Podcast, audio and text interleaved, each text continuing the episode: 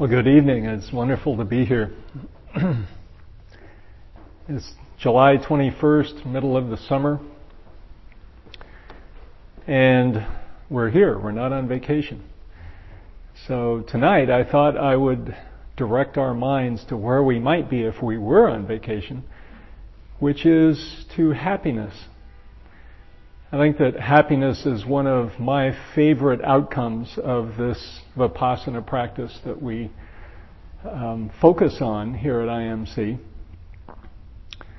The Buddha famously said, "I teach suffering and I teach the end of suffering." And I think that it could very well have been said, "I teach suffering and I teach happiness."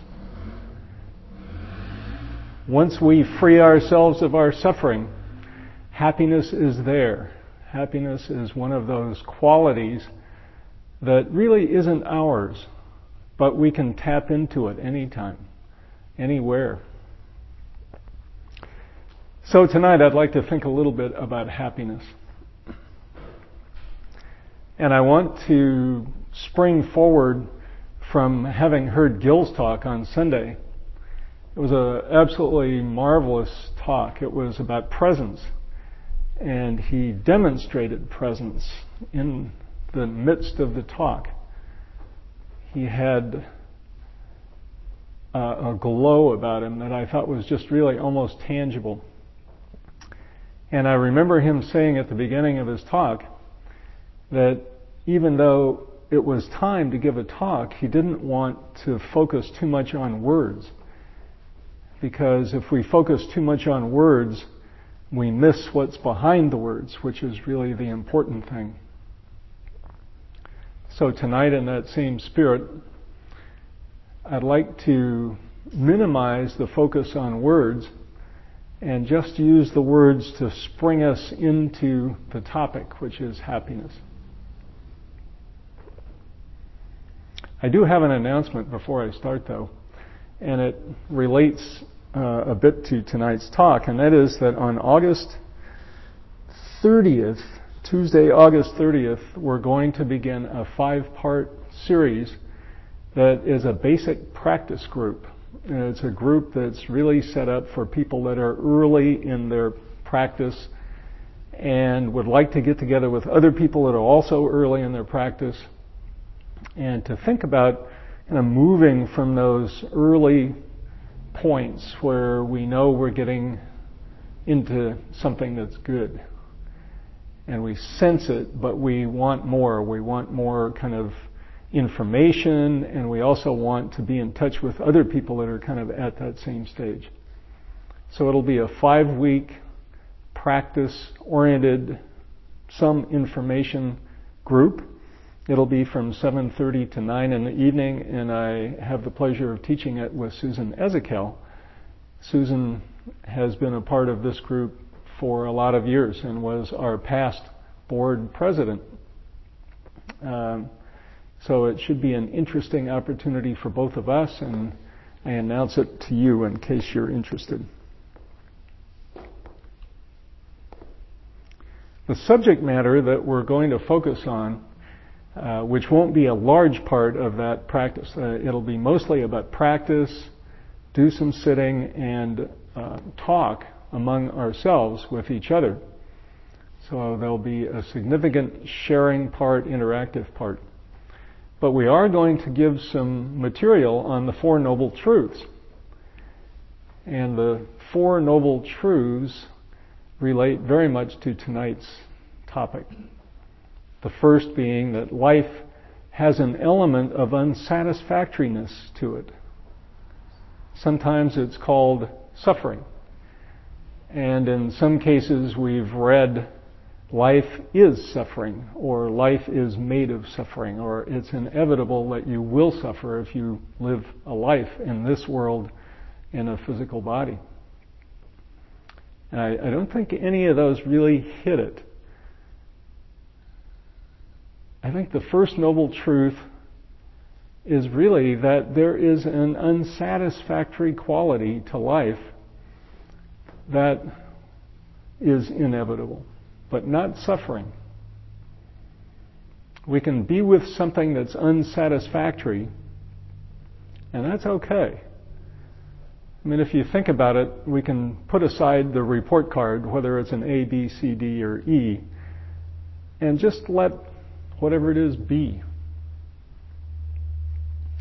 I'm enjoying the first 4 months of being married for the second time. My first marriage ended when my wife died of cancer in 1995. And I was single for 10 years and then remarried just this last March. And along with my wife, who's a happy person, one of the happy people, that attracted me to her, I inherited 2 stepchildren. And I practice this just letting it be, putting the report card aside. It's an interesting experience to be with people who we're very closely connected and we're tied and we're going to spend a lot of time over the rest of our lives, but we don't know each other all that well. And there's an awkwardness. I'm not their father. I am stepfather. We all want things to be the way we want them to be. We want our father. We don't particularly come into this life longing for our stepfather, but we can adapt to it. We can learn to it.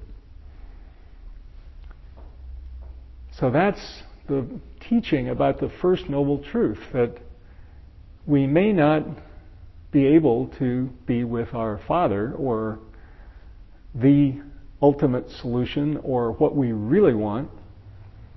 So there may be an unsatisfactoriness, but we can let that be. We don't need to perseverate about it. We don't need to indulge in it. We can just take it lightly. And taking it lightly is also part of the second noble truth.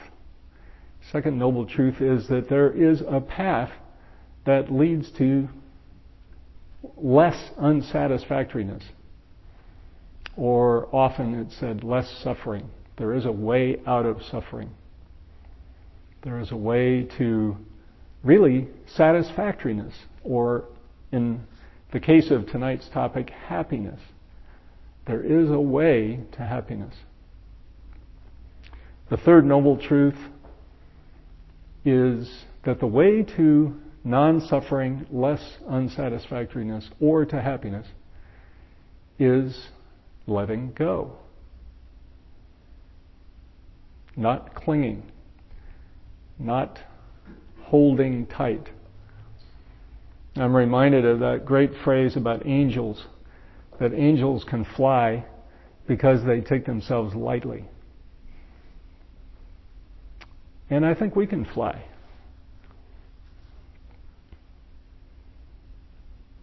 Just as we take ourselves lightly. The fourth noble truth, then, is the Eightfold Path, and it's the step-by-step approach to living in this world, in this difficult, challenging world with all of its unsatisfactoriness.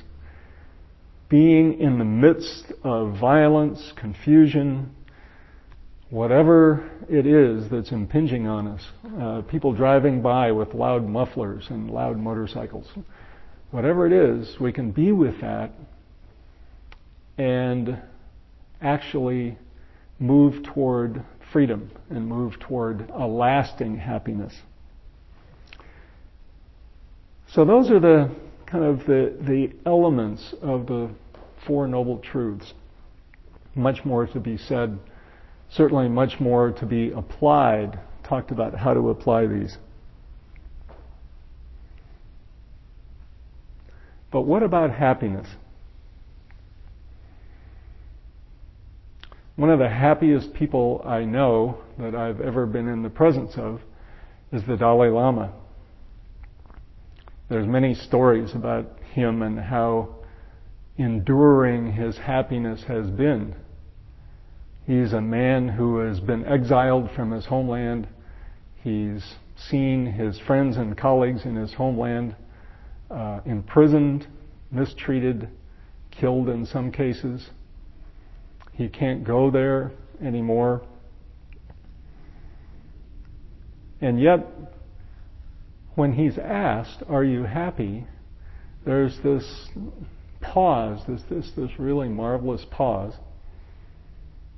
And he takes a breath and he just kind of gets centered. And he says, yes, I am happy.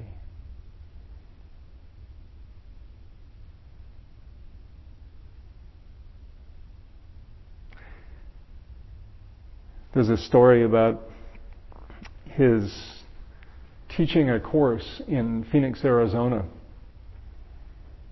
And when he arrived, he was being shown around the quarters, the hotel. And he passed through sort of a courtyard and over to an elevator, and he was waiting by the elevator. And the door opened, and one of the maids came out of the elevator, and she was kind of in process doing some cleaning. And she saw this man in the saffron robes and saw this sort of entourage. He travels with a number of other people. And she was taken aback. But he looked at her and he said, "Oh, hello. Where are you from?" And she said, "Oh, Mexico." And he said, "Oh, marvelous. What are people like there?"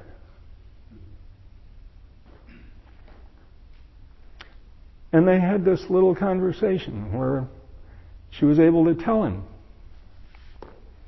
She told him a little bit about her family and relatives. And then he said, "Oh, thank you." And they passed, and he went up in the elevator.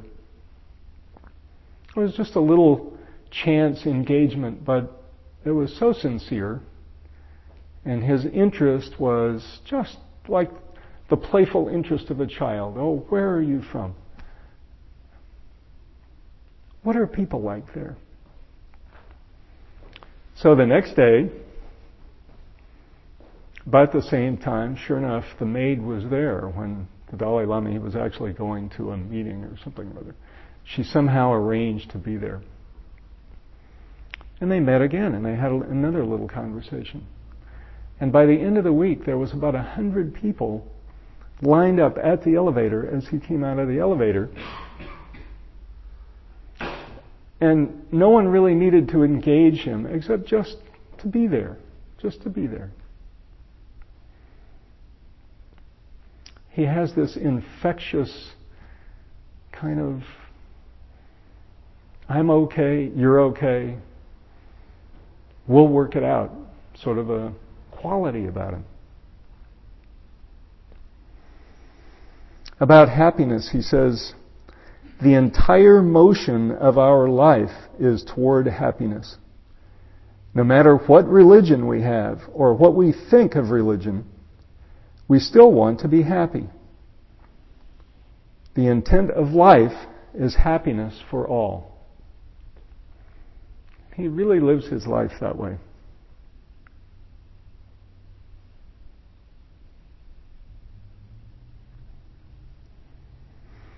So what are some models of happiness? The Dalai Lama's model is compassion. He says, or has said on a number of different occasions, if you want others to be happy, be compassionate.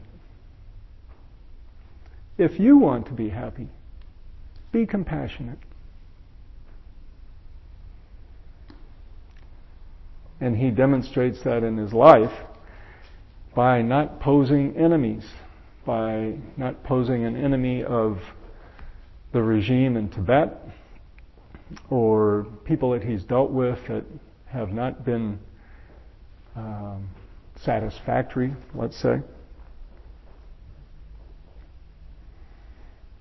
So there's a model of happiness. Be compassionate.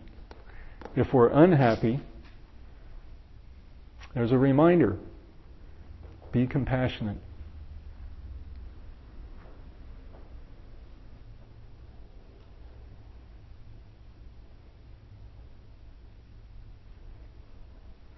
In the introduction, you heard about this work that I do, an organization called CARA that provides peer support for people that are going through a major loss or tragedy, recovering from a crisis, having lost someone due to a death, a suicide, a homicide, and so forth. It's a remarkable organization. It really began 28 or 9 years ago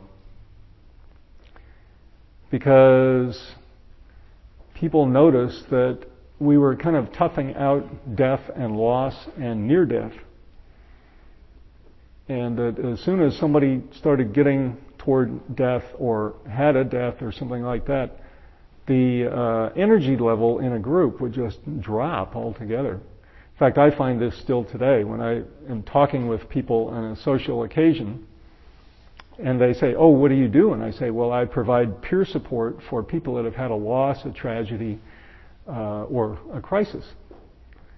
And the subject often gets changed, or we move away from that. And it's been very interesting for me because I don't particularly find tragedy, loss, or death to be sad or even unsatisfactory.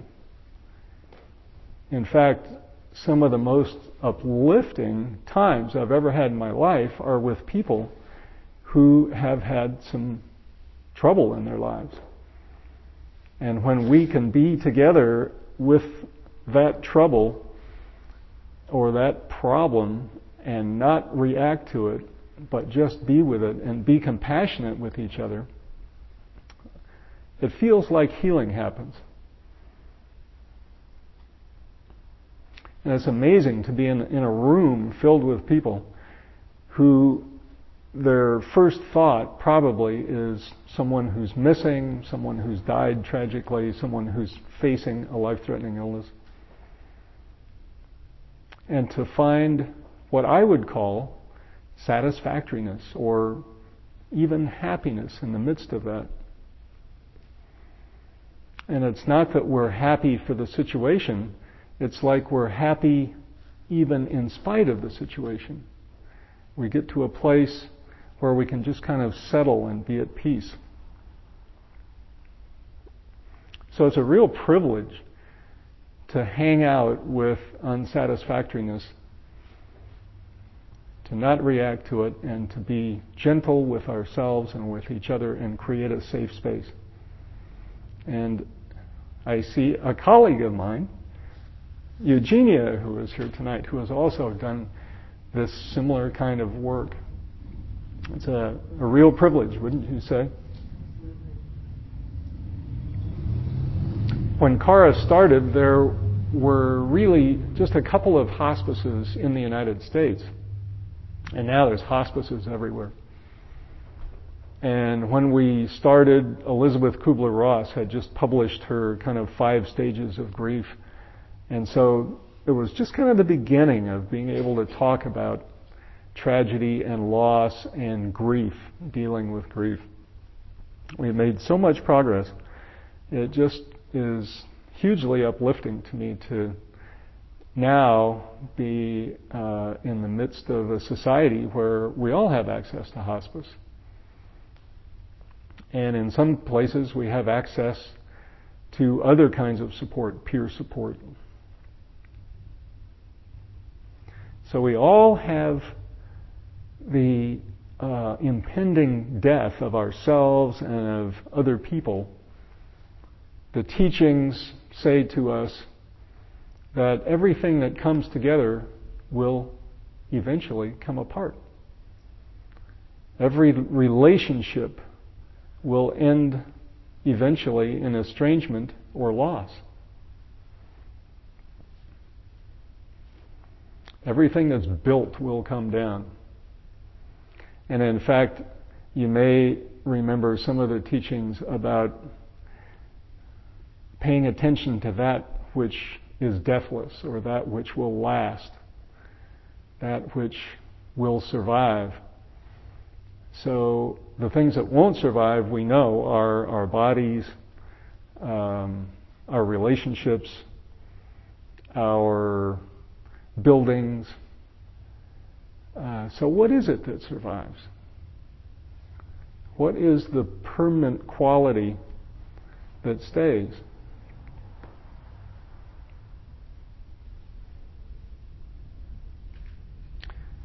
My answer to that is, it's that quality of happiness. It's that true happiness that we can find wherever we are, whatever the situation, whatever the circumstances. Norman Vincent Peale says that happiness is not a person who has a certain circumstance or a certain condition. It's a person who has a certain approach to whatever circumstance or condition they're in. Viktor Frankl, Man's Search for Meaning, you probably are very familiar with him being in a concentration camp and noticing that even in the midst of huge tragedy and loss, people were approaching others and offering a morsel of food or a hand or a smile or something, whatever was available. There was a sense of generosity among some people. And so his whole book is about how did these people do this? How did these people find it in themselves after they had suffered huge losses to even have the resource of their presence? Maybe no other resource available to them but just their presence, and a positive or a happy presence.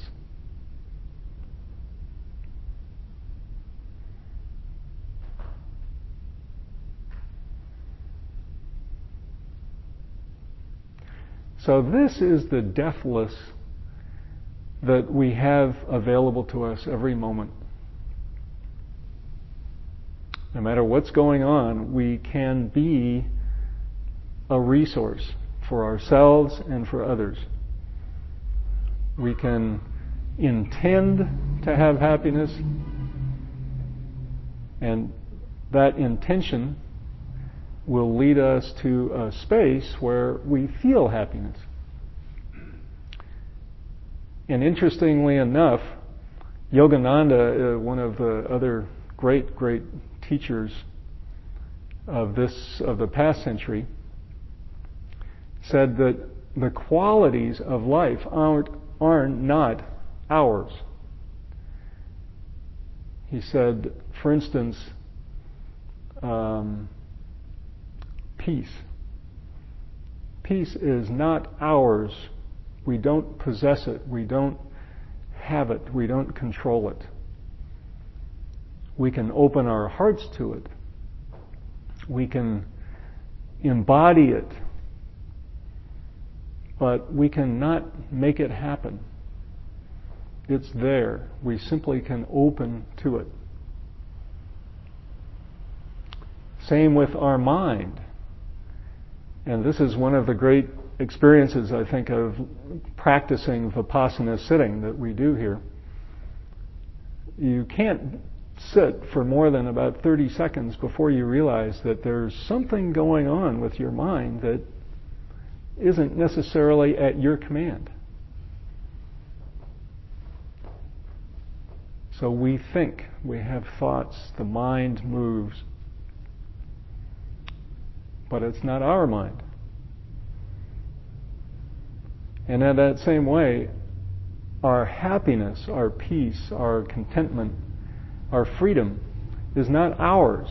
It's not that we possess it, but it is available. It's like in our living space. And as we condition our living space and eliminate the obstacles that we've learned over our lifetime, our fears, our angers, our confusions, greed, hatred, and delusion, as we learn to let those go, it's almost as though the presence, the space that's left, is happiness.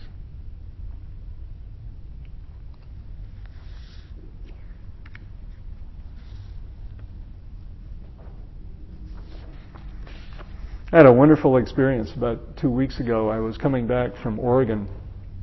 I had taken a trip with my stepdaughter and my wife, and we were coming across the Golden Gate Bridge.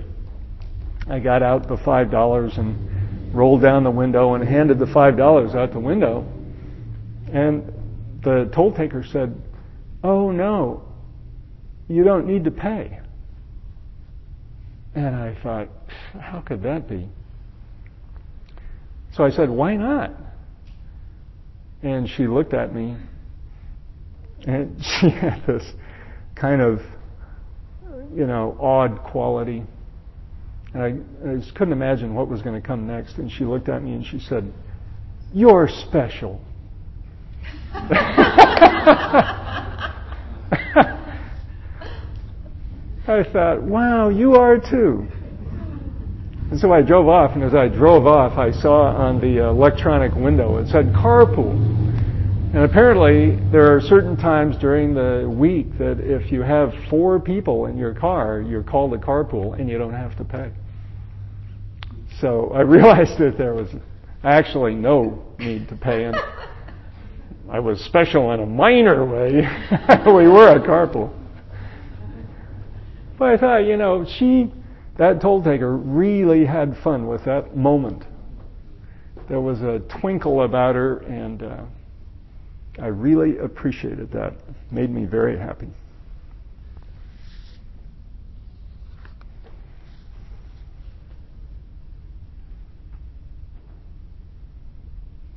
Thich Nhat Hanh touches into this often, I think. He's a master of presence. He's a master of creating a space around himself that has peace and gentleness and forgiveness and ease about it. Thich Nhat Hanh says, "The Dharma is a skillful way to live. Happiness is available. Help yourself."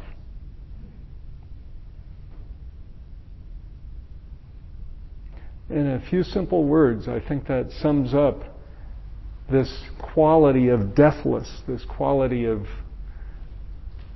availability, always available, always touchable. So why is happiness elusive sometimes?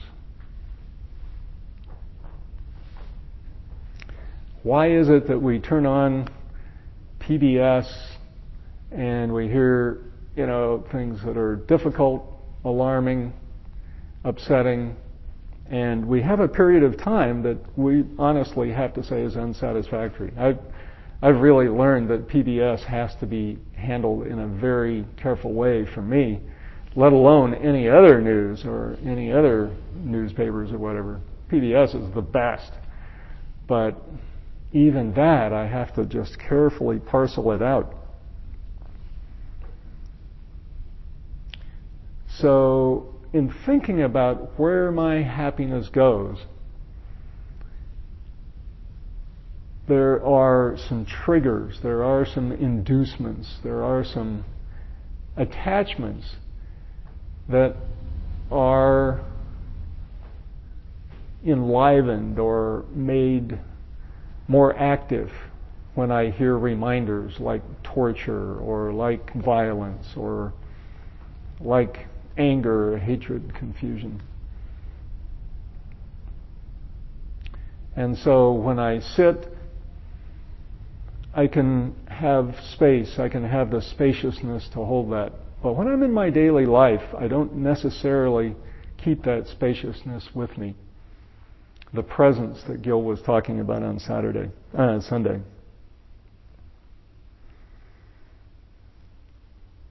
And where it goes is I have this quality of clinging. So, just like the Third Noble Truth, I hang on to, boy, I wish the world didn't have, you know, nations at war, or I wish the world didn't have whatever. I hang on to that. The wish is okay. It's fine for me to wish that. But if I hang on, if I cling, if I harden around that, then my happiness goes.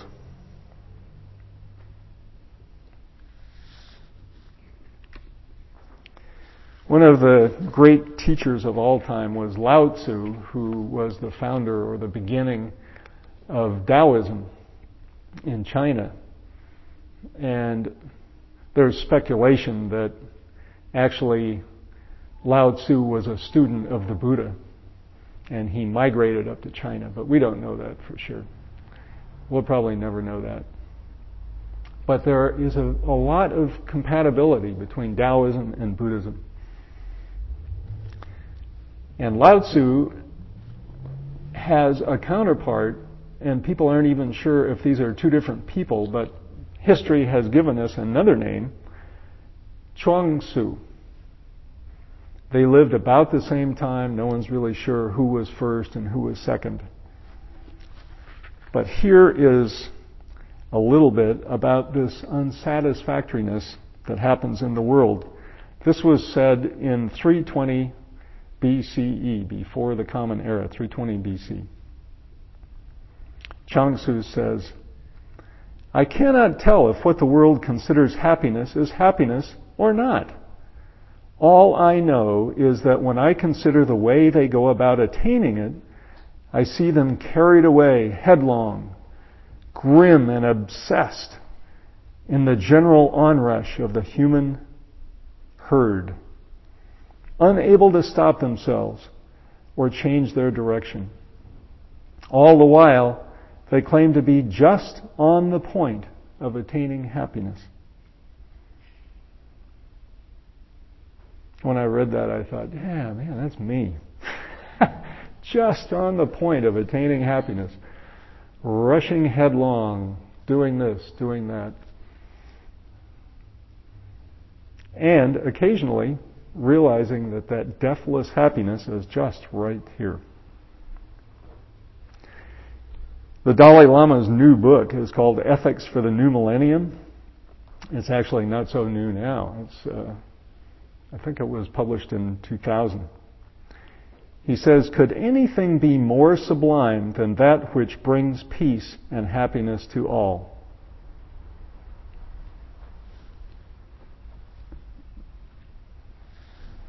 So that's a reminder that it's just there. Peace and happiness for all. And what could be more sublime than nurturing that, fostering that, being an appreciator of that? Even if we can't make it happen, we can appreciate it and we can remind each other that it is available for all.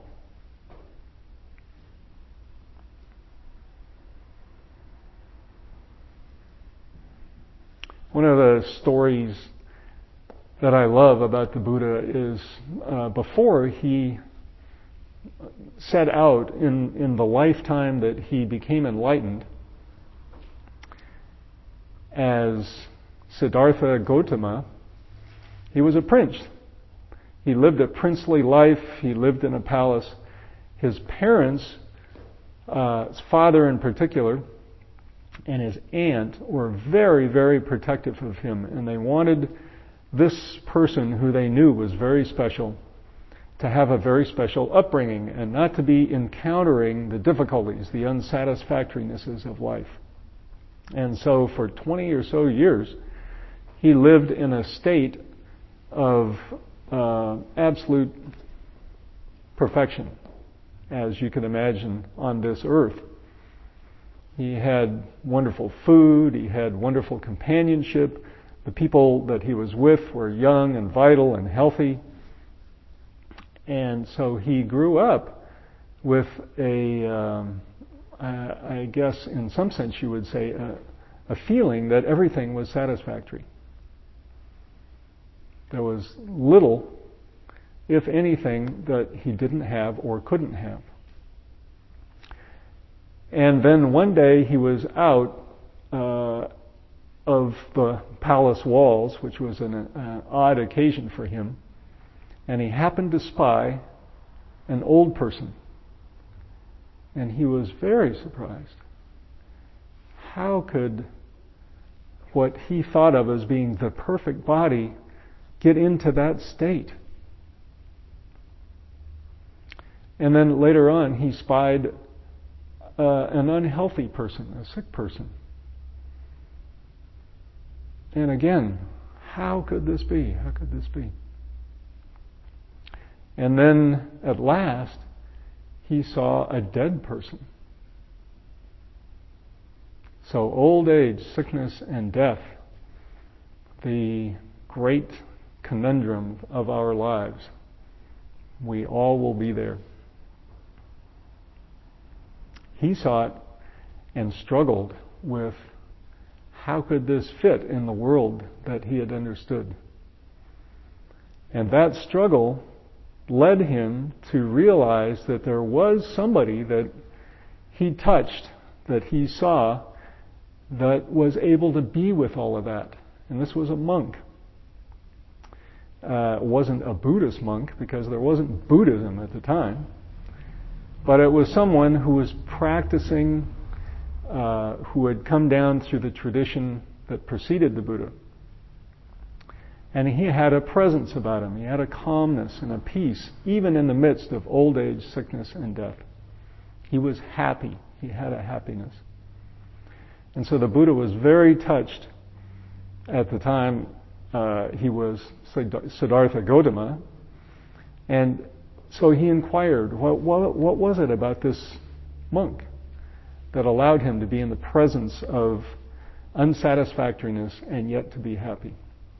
And that started his spiritual quest, which resulted in his enlightenment and ultimately the teachings, and the teachings which have come down to us. And if you remember one of his main teachings, people came to him very often. He said, I teach suffering and the end of suffering.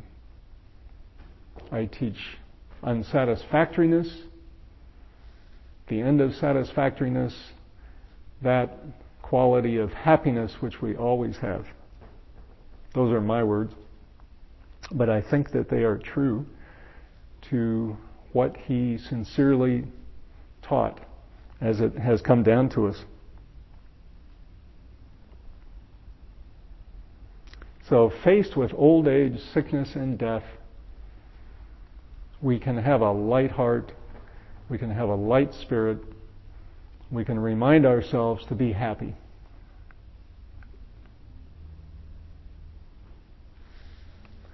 I'd like to end with two pieces that are wishes for the happiness for all. Like the Dalai Lama said, what could be better? What could be more sublime than to wish for the happiness of all? And these are writings from the teachings. One is in what you would call street language or modern language, and the other is translated but in more traditional language. The more traditional language is from Shantideva. Shantideva was a Buddhist scholar who taught at Nalanda University, which was a huge university that focused on all kinds of things. They were kind of like Berkeley, Stanford, MIT, Vassar, whoever else you get, all rolled into one. Seminaries and so forth. This was like a great teaching center that was present in that time in India. And so Shantideva was a teacher there. And one of the great things he taught was this compassion that we touched in reaching to others, wishing that goodwill for others, wishing happiness for all as being our source. So I'm going to read, first of all, the modern language and then the translation from Shantideva. And this will be a close, and then after I close, I'd like to have just a minute or two of silence. And then I'd like to talk a little bit among ourselves with each other about happiness.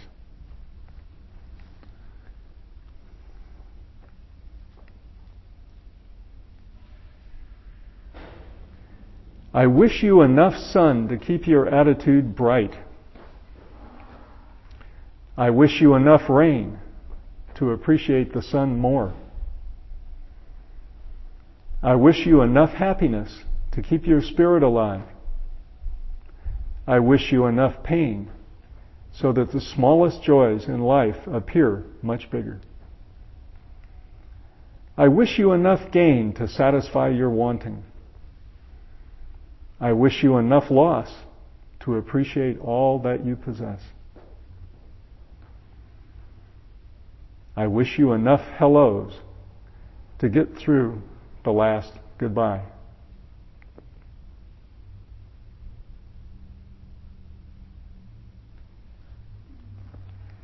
In the traditional language of Shantideva's, may the poor find wealth, those weak with sorrow find joy. May the forlorn find new hope, constant happiness and prosperity. May the frightened cease to be afraid. May those bound be free. May the weak find power, and may their hearts join in friendship.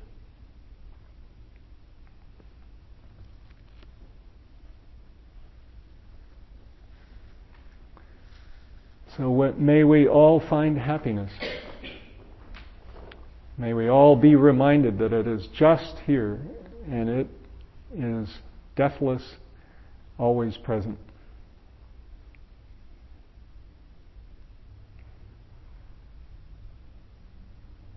So we'll have just a few minutes of silence, and then if you need to leave, please feel free to leave. Those who would like to stay, please feel free to stay. And I'll ring the bell after our silence.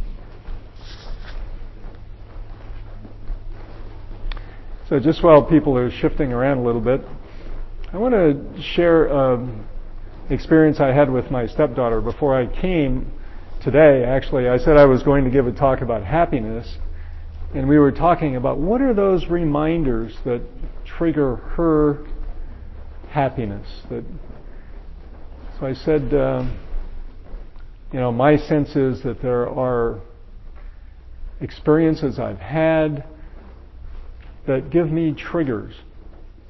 And so what are the triggers that that remind you to touch into your happiness. And the first thing she said was kittens. Kittens, she said she used to hold her little kitten and dance with it. And so whenever she sees a kitten, she remembers, I guess it was Christmas time, and she turned on some music and danced with this little kitten. So kittens are one of those reminders, no matter what else is going on, that happiness, that sense of satisfactoriness, that space is always available. So I thought I would just leave that for her and ask you as a way to get us into sharing. We traditionally share on Thursday nights and have a chance to talk a little bit among ourselves. What are some of the triggers or reminders for you that put you in a sense of satisfactoriness, of peace, of happiness? Something that's reliable that often does that. And just if you'll say your name, that will be helpful so we can all get to know each other. Yes? Judy, just when I could be in the present moment, that's when I could be happy. In fact, can you be happy any other time besides the present? We don't exist. There is no us in the future or in the past. Thank you. Yeah. I don't try to hold on to what I'm feeling happy about. That's the caveat.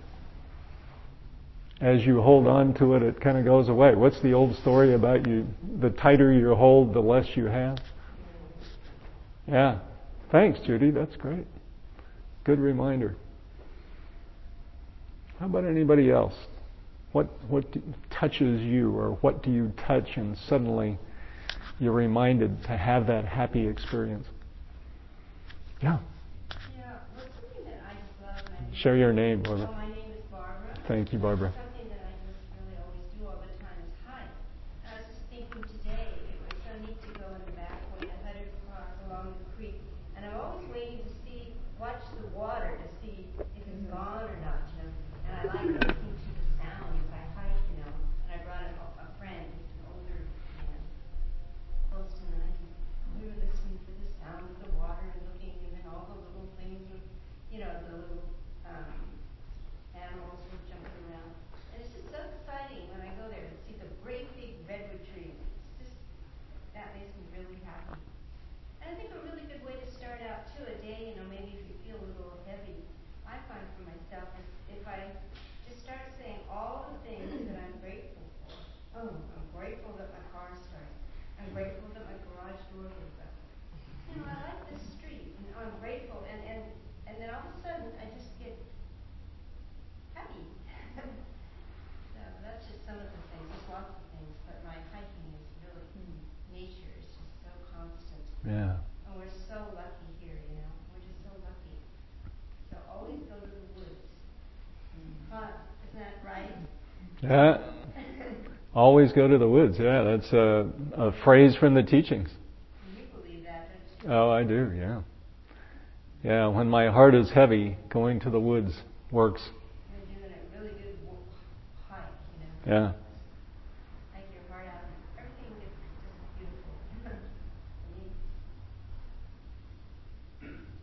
Yeah, it sort of reminds us, nature reminds us of our own true nature, our own special nature, which is that life. Life is there. Thanks. Yes? My name's Grace. I also like that. I'd like to do what you just said. Yeah, I find that true. Out in the woods, I can feel very troubled, but as I walk, and actually the more strenuous the hike is, the better I feel. It's so invigorating and peaceful. I'm like a new person at the end of my hike. Very nice. And also another thing I absolutely love is when I get up in the morning and make my first cup of coffee.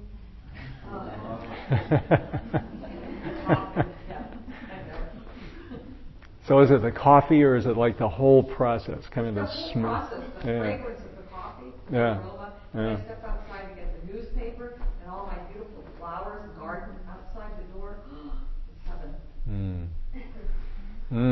I can just taste that.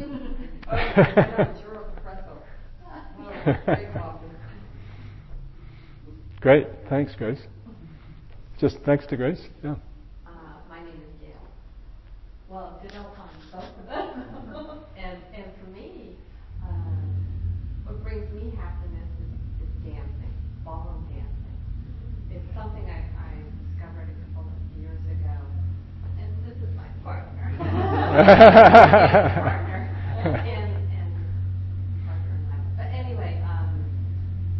brings me a lot of happiness when I'm out there on the dance floor, and I just feel like I'm floating. And I can't describe it any other way other than I'm present right then and there, dancing and floating with the music and with my partner. Yeah. I'm John, and I agree with you. I've been dancing all my most of my adult life, and when you dance with a partner, there's a very special connection that makes you very happy. When you really connect and really feel each other, you don't even have to look at each other, you just feel each other, and there's a real connection there when you can really get that going. And the other thing is, I like going out biking, and I do some strenuous biking, and then find a park somewhere and just park, like up in the hills or whatever, and just get off and listen, enjoy the nature that way too. Those two things just make you appreciate what we have here and enjoy it. Nice. Thanks. Yes, over here, send me. Yeah. And like John and Gail, the connection. I'm into music and play music too, and if you're playing with a bunch of other people and you just lock in this great jam, it's like this unspoken kind of bond you have, and it's hard to describe in words, but everyone feels it at the same time, and it just brings this whole energy to you, and you just feel alive, I guess. It makes me think of that phrase, what could be more sublime than wishing happiness for all? When you're dancing or when you're playing music, you're embodying that wish. It's like you're wishing that the harmony blends with the other harmonies and that there's just harmony. And yeah, it's good examples. Thank you. Yes, back here. I was just going to say the same thing. I play music also. My name's John. So I was just going to... That's exactly what I was going to say.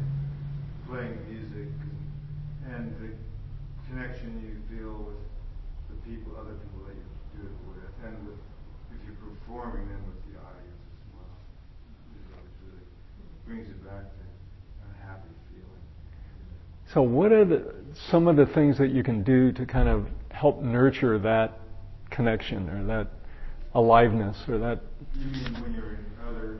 Yeah, when you're jamming or you're playing or whatever. Well, I don't know. A lot of it just seems like it's kind of just automatic. Like, but I know sometimes I'll be going around being caught up in just all the other day-to-day things, and then for a while maybe I won't even feel like.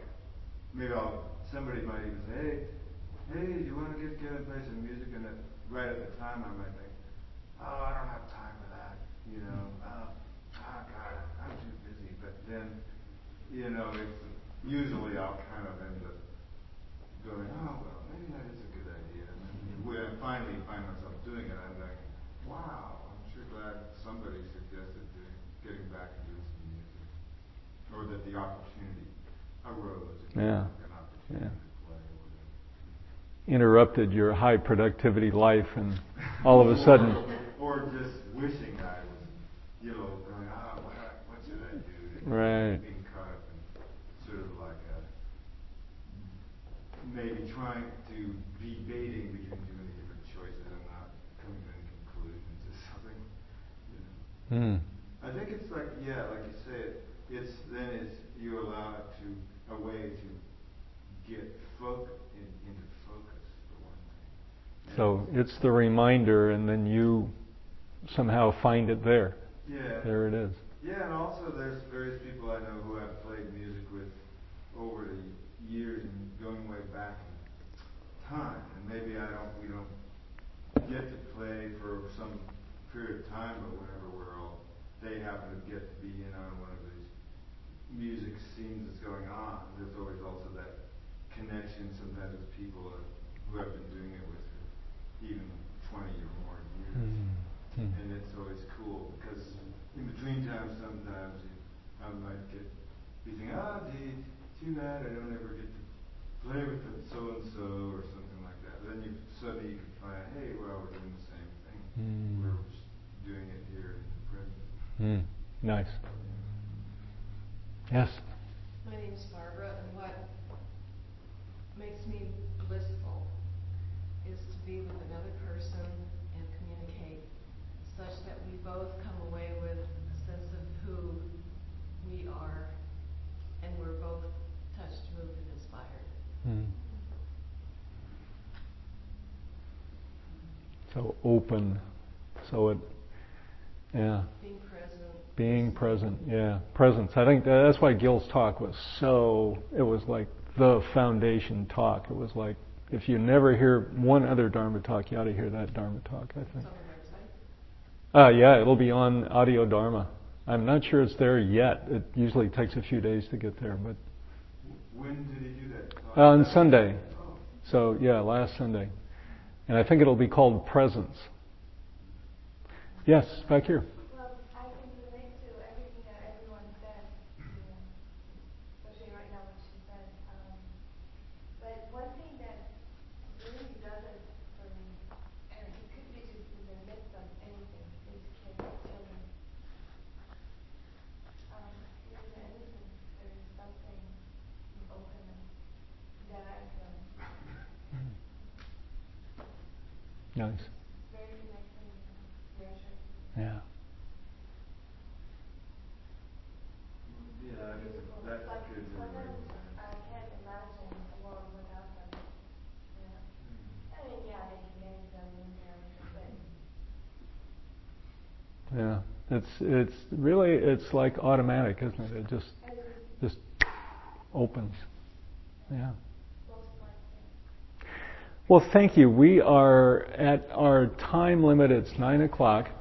What I'd like to do is just share the merit. We have a practice of sharing the merit. So if we could just sit for about 30 more seconds. I'll just say a few words about sharing the merit, and then I'll ring the bell and we'll be on our way.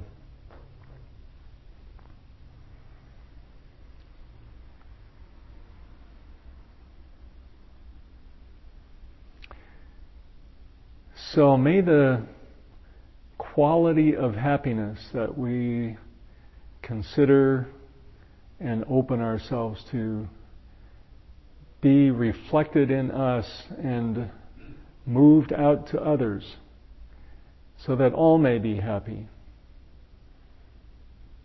so that the entire world has available and knows how to achieve that presence, that center within them, that nature, that quality that is always available, however we call it. May it be available to those in faraway places, near to us. May it be available to all beings everywhere. And may the benefit of our practice together tonight go and nurture all and enliven all and provide happiness to this world.